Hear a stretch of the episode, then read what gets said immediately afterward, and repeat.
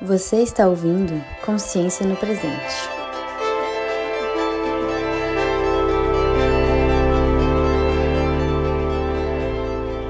O nosso objetivo com esse podcast é acalmar o coração de quem está ansioso, preocupado e talvez triste com a situação que estamos vivendo.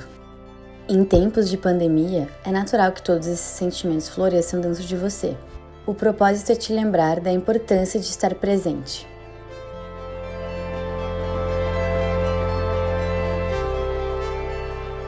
Então pare um pouco, desacelere e conecte-se com a sua consciência no presente. Resolvemos então chamar um convidado para bater um papo sobre a consciência no presente. Aqui conosco está o psicólogo Felipe, que é especialista em terapia cognitiva comportamental. Olá, Felipe! É um prazer estar aqui com você nesse bate-papo e dando início ao nosso podcast, eu inicio ele com uma reflexão. Quais as consequências de não estar consciente no presente? Olá, Bárbara, tudo bem? Primeiramente, agradecer o convite. Acho que é um tema que é muito em roga na sociedade atual, ainda mais que a gente está lotado de informação o tempo todo e nunca acaba estando com nenhuma, né? São várias, mas nenhuma ao mesmo tempo não estar presente muitas vezes faz com que a gente não entre em contato com nossas emoções, nossos pensamentos atuais. E esse contato e essa emoção de estar presente no momento, que muitas vezes faz com que a gente perceba o quanto a gente está bem ou não está, o quão, tá, o quão a nossa vida está indo, assim. E é uma das principais coisas que a gente faz em terapia, é fazer essa presença, ter um automonitoramento da pessoa para, enfim, a gente conseguir fazer essa mudança. Se a gente não fica presente, a gente não consegue mudar. Essa sensação de querer estar em algum lugar, em algum momento, que não no agora, aguardando o futuro chegar, com certeza é um grande erro de muitos ansiosos de plantão, né, Felipe? Sim, querer estar sempre à frente, querer, uh, ou sempre pensando atrás, né? Mas a característica da ansiedade é o pensamento no futuro. É um erro, mas também é uma necessidade nossa. Eu acho que a gente tem que normalizar um pouco a ansiedade e a gente tem uma necessidade de planejamento, tem uma necessidade de estar à frente, mas uh, durante o dia a dia a gente pode uh, buscar um pouco esse, esses momentos presentes. Mas é um erro, é um, é um senso de controle que muitas vezes as pessoas acham que vão ter para se afastar do que realmente está passando, ou seja, daquele sentimento de vulnerabilidade, daquela sensação de que não vai conseguir. Então a gente às vezes acaba hipercompensando com comportamentos de extremo, extremo planejamento. Em tempos de pandemia, quais as angústias mais ouvidas de seus pacientes, amigos e da sociedade no geral? Eu acho que a gente chegou no momento em que a pandemia está ficando mais uh, relativamente mais fraca, né, em relação a, ao início, aquele boom inicial, está se tornando algo comum, infelizmente. Mas também é o respeito para a quarentena, essa questão também está uh, sendo mais liberal, né? Mas o que eu vi principalmente assim, casais que estavam começaram a ter que se aturar, né? Começaram a ter que entrar em contato com o outro. Eu acho que isso também entra uma questão de estar presente, como a gente muitas vezes está com a pessoa, mas não está com ela. Então, o home office fez com que os casais tivessem que ficar juntos. Questão de relacionamentos também. Muitas pessoas uh, ficaram que eram ficantes acabaram tendo que intensificar a relação porque acabava sendo só elas que se viam muita questão de vulnerabilidade de empresários e profissionais da saúde. Os empresários não sabem, angústia de falir, de fato, muitos clientes meus tiveram uh, casos de falência, sejam das empresas dele, por exemplo, algumas empresas de venda de viagem que tinham planos de orçamento bem grandes e agora então, do nada parou todas as viagens, né? Uh, e uma questão abrupta de ansiedade, de questão de limpeza, né? uma coisa interessante para se falar, um, um dos métodos de tratamento do toque, por exemplo, é expor o paciente a certo grau de contaminação, ou seja, de botar a mão na sujeira, alguma coisa assim. E o Covid veio e meio que a gente vai ter que se reinventar para esse tratamento, né? Porque de fato é um risco real de uma doença forte aí. Então, acho que, sim, corriqueiramente, eu acho que o, o que mais pegou foi a questão de relacionamento e ansiedade, com certeza. E o que, que tu indica para as pessoas que estão em busca de um futuro incerto e acabam perdendo de viver experiências positivas em seu tempo presente? Eu acho que a gente pode ir aos poucos uh, entrando em contato com o presente, né? Não precisa ser de uma forma, forma abrupta, mas geralmente quando a gente pensa em pensamentos futuros, a gente pensa também em questão de preocupações, né? Uh, tem diversas formas da gente poder trabalhar isso. Uma questão uh, bem simples e básica, muitas vezes, é nós, por exemplo, passarmos em algum lugar, sentar em algum lugar e prestar atenção em, nas coisas que estão passando naquele lugar. Por exemplo, vou para uma praça, sinto o cheiro uh, da, da grama, tipo, escuta os barulhos que estão passando, livre de pensamentos. Se vier algum pensamento ou lembrança, a gente deixa ele. Outra forma legal também que eu trabalho com alguns pacientes é por meio da comida, uh, de comer de uma forma mais lenta. Muitas vezes a gente acaba comendo, por exemplo, pegar um exemplo eu, às vezes tenho 10, 15 minutos para comer e não consigo, tipo, prestar atenção no gosto da comida, no cheiro, tipo, nada. E muitas vezes a gente faz isso, né? Fica mexendo no celular, mexendo na TV e acaba não prestando atenção. Então, prestar atenção no gosto, no cheiro, na consistência da comida, utilizar todos os sentidos possíveis. Uh, com alguns pacientes a gente faz com, com chocolate, né? Tipo, esse trabalho inicial de treino. Mas é uma das formas bem legais que a gente tem também de estar presente. Outras formas também é a gente começar a se perceber mais, perceber nossas emoções, o que, a gente está sentindo. Aí é mais difícil. O que, que tu acha que pode acalmar o coração de nossos ouvintes em tempo de pandemia e nesse finalzinho de 2020? Bom, sinceramente, eu acho que o que pode acalmar a gente é falar, né, que as pesquisas estão muito boas, assim. Ah, as vacinas, no geral, têm 70% de eficácia, 80%, e as vacinas do Covid estão com uma eficácia maior. Inclusive, é um estudo hoje, hoje é dia 23, que a vacina de Oxford está com a menor dose dela está sendo mais efetiva do que uma maior dose. Então, assim, talvez seja uma questão econômica que pode vir a melhorar. Então, uh, só isso, as coisas vão melhorar, tenho certeza. Uh, o pior eu acho que já passou. E a gente mostrou ser resiliente quanto a isso. Eu acho que, por mais que estejamos todos. Uh, né, digamos que a gente esteja na mesma tempestade, só que em barcos diferentes, né? E eu acho que a gente saiu bem. A maioria das pessoas saíram bem, apesar dos nossos governantes e tudo mais, né? Como que as pessoas que estão aqui nos ouvindo nesse bate-papo podem aliviar as suas angústias e acalmar os seus corações para que consigam florescer em 2021? Eu acho que uh, vai um pouco da, do que eu já falei até então, de estar presente, assim como é o tema do, da conversa uma questão de da gente saber também procurar ajuda, da gente saber que precisa desse apoio nesse momento, a gente não tá sozinho, a gente não precisa ficar sozinho. Eu acho que isso é uma das coisas principais uh, nesse fim de ano. A gente não, não somos seres sociais, precisamos estar com outros, dependemos dos outros, mas também precisamos uh, ter, ter, a nossa, a nossa dose de responsabilidade nas nossas. Uh, nas, nas consequências dos nossos comportamentos, né? Ou seja, eu, Felipe, eu posso estudar pra caramba, posso fazer tudo, mas se eu não entro em contato com o porquê de eu estar estudando tanto, será que é por um valor meu? Será que é porque eu não me acho tão bom? Então, assim, pode ser pelos dois também. Então, eu preciso ter, claro, um autoconhecimento claro para conseguir uh, florescer, conseguir prosperar. Eu acho que isso é o principal.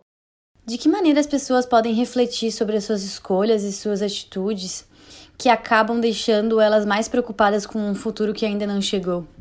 Eu acho que uma das principais coisas para a gente fazer em relação ao futuro é tentar entender o porquê a gente precisa estar tá sempre pensando no futuro, o que está se afastando da gente.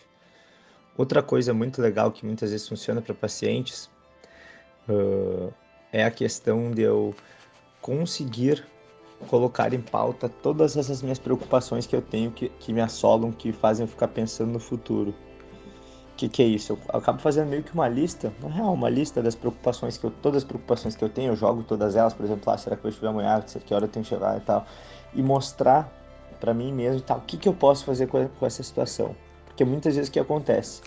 A gente acaba não, se preocupando e não falando com essa preocupação. Será que eu posso fazer algo com ela agora? Ah, se eu posso, eu vou tentar fazer. Ah, será que eu preciso? Tá, não preciso, talvez eu possa fazer amanhã. Tá, a gente já deixa um plano de ação montado para cada preocupação, porque depois quando ela vier, a gente já vai estar, tá, tá, já resolvi. já resolvi algo em relação a essa preocupação. E muitas vezes o interessante é que essa resolução da preocupação é que não tem resolução. Daí a gente pode ir para outros lados, assim, tipo, tá. É uma questão de mais aceitabilidade. Aí a gente tem diversas formas de trabalhar também isso. A gente pode trabalhar por via comportamental, por via cognitiva, por via mais emocional. Aí vai do estilo de cada pessoa também, mas essas questões mais uh, pragmáticas dá pra gente já ir fazendo. Felipe, tu não concorda comigo que quanto mais compartilhamos conhecimentos, vivências, experiências, mais aprendemos a lidar com os nossos sentimentos? Sim, com, com certeza, com certeza. Eu acho que tem que ser compartilhado, tem que ser conversado, tem que se falar, mas também tem que cuidar para quem se fala, né? Porque muitas vezes eu posso me abrir com uma pessoa tão invalidante e muitas vezes essa invalidação vai fazer criar uma barreira maior ainda. Então a gente tem que ter cuidado com isso, mas também não pode deixar de falar sobre nossas preocupações, nossas angústias, seja com amigo, seja com algum terapeuta, com um familiar, mas desde que esse familiar tenha uma possibilidade de acolhimento com a gente, que eu acho que isso é muito importante, a gente se sentir à vontade e acolhido com as pessoas que estão à nossa volta.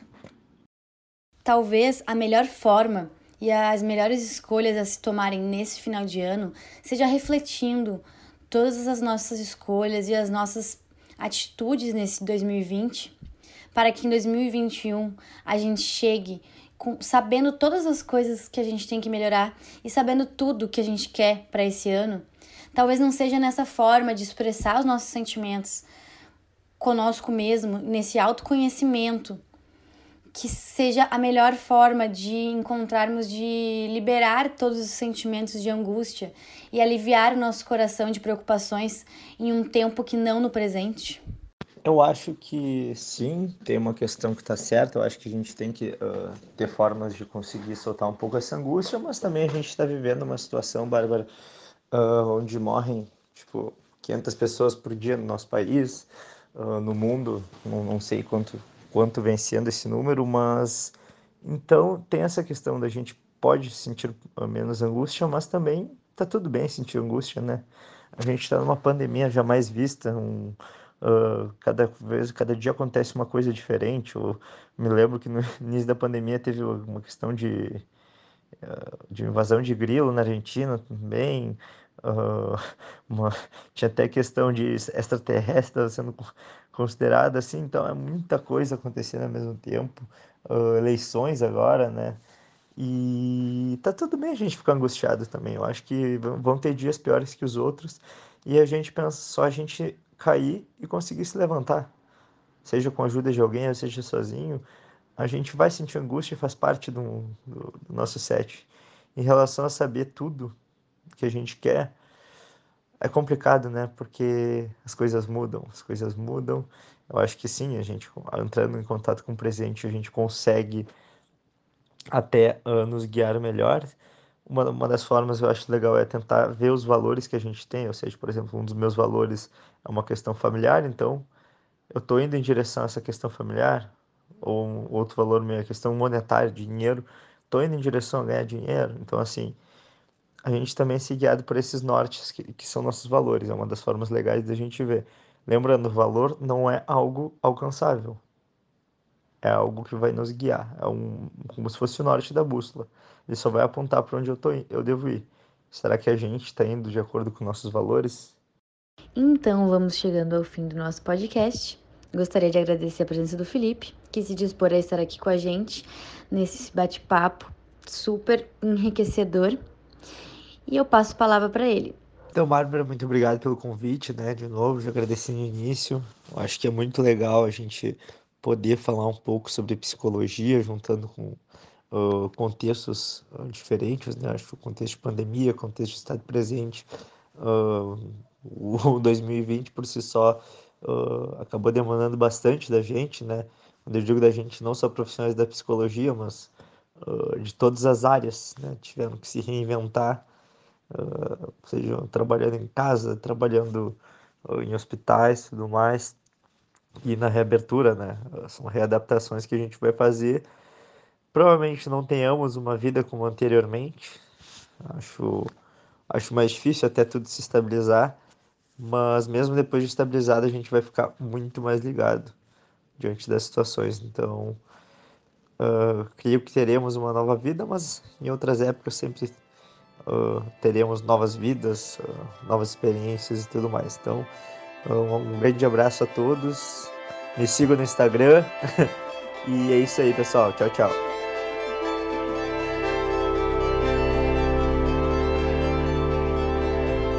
Então, a dica que a gente traz para vocês é que vocês escrevam o que vocês estão pensando para 2021, alinhem na mente de vocês o que é realmente importante e o que não é importante. Então, que você consiga desacelerar e escrever como você se sente. E tudo pode fluir de uma forma mais clara e tranquila em seu coração. É sempre a nossa jornada que vai definir como seremos como pessoas, como, como serão nossos desafios, como serão nossas batalhas. Não podemos deixar a correria do dia a dia nos cegar ao que realmente importa.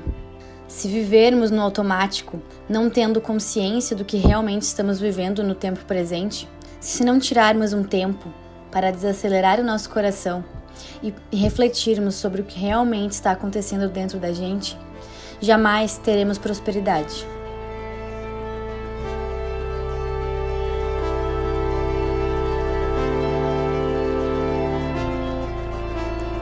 Afinal, quando você começa a valorizar os pequenos momentos, é quando você realmente começa a viver. O cheiro de café de manhã, ou até mesmo a chuva caindo no seu telhado, as diferentes cores do pôr do sol. Não me leve a mal. Os grandes momentos são maravilhosos quando acontecem, mas os pequenos momentos são os que fazem da vida valer a pena. E para que você valorize os pequenos momentos de sua vida, você precisa estar consciente no presente.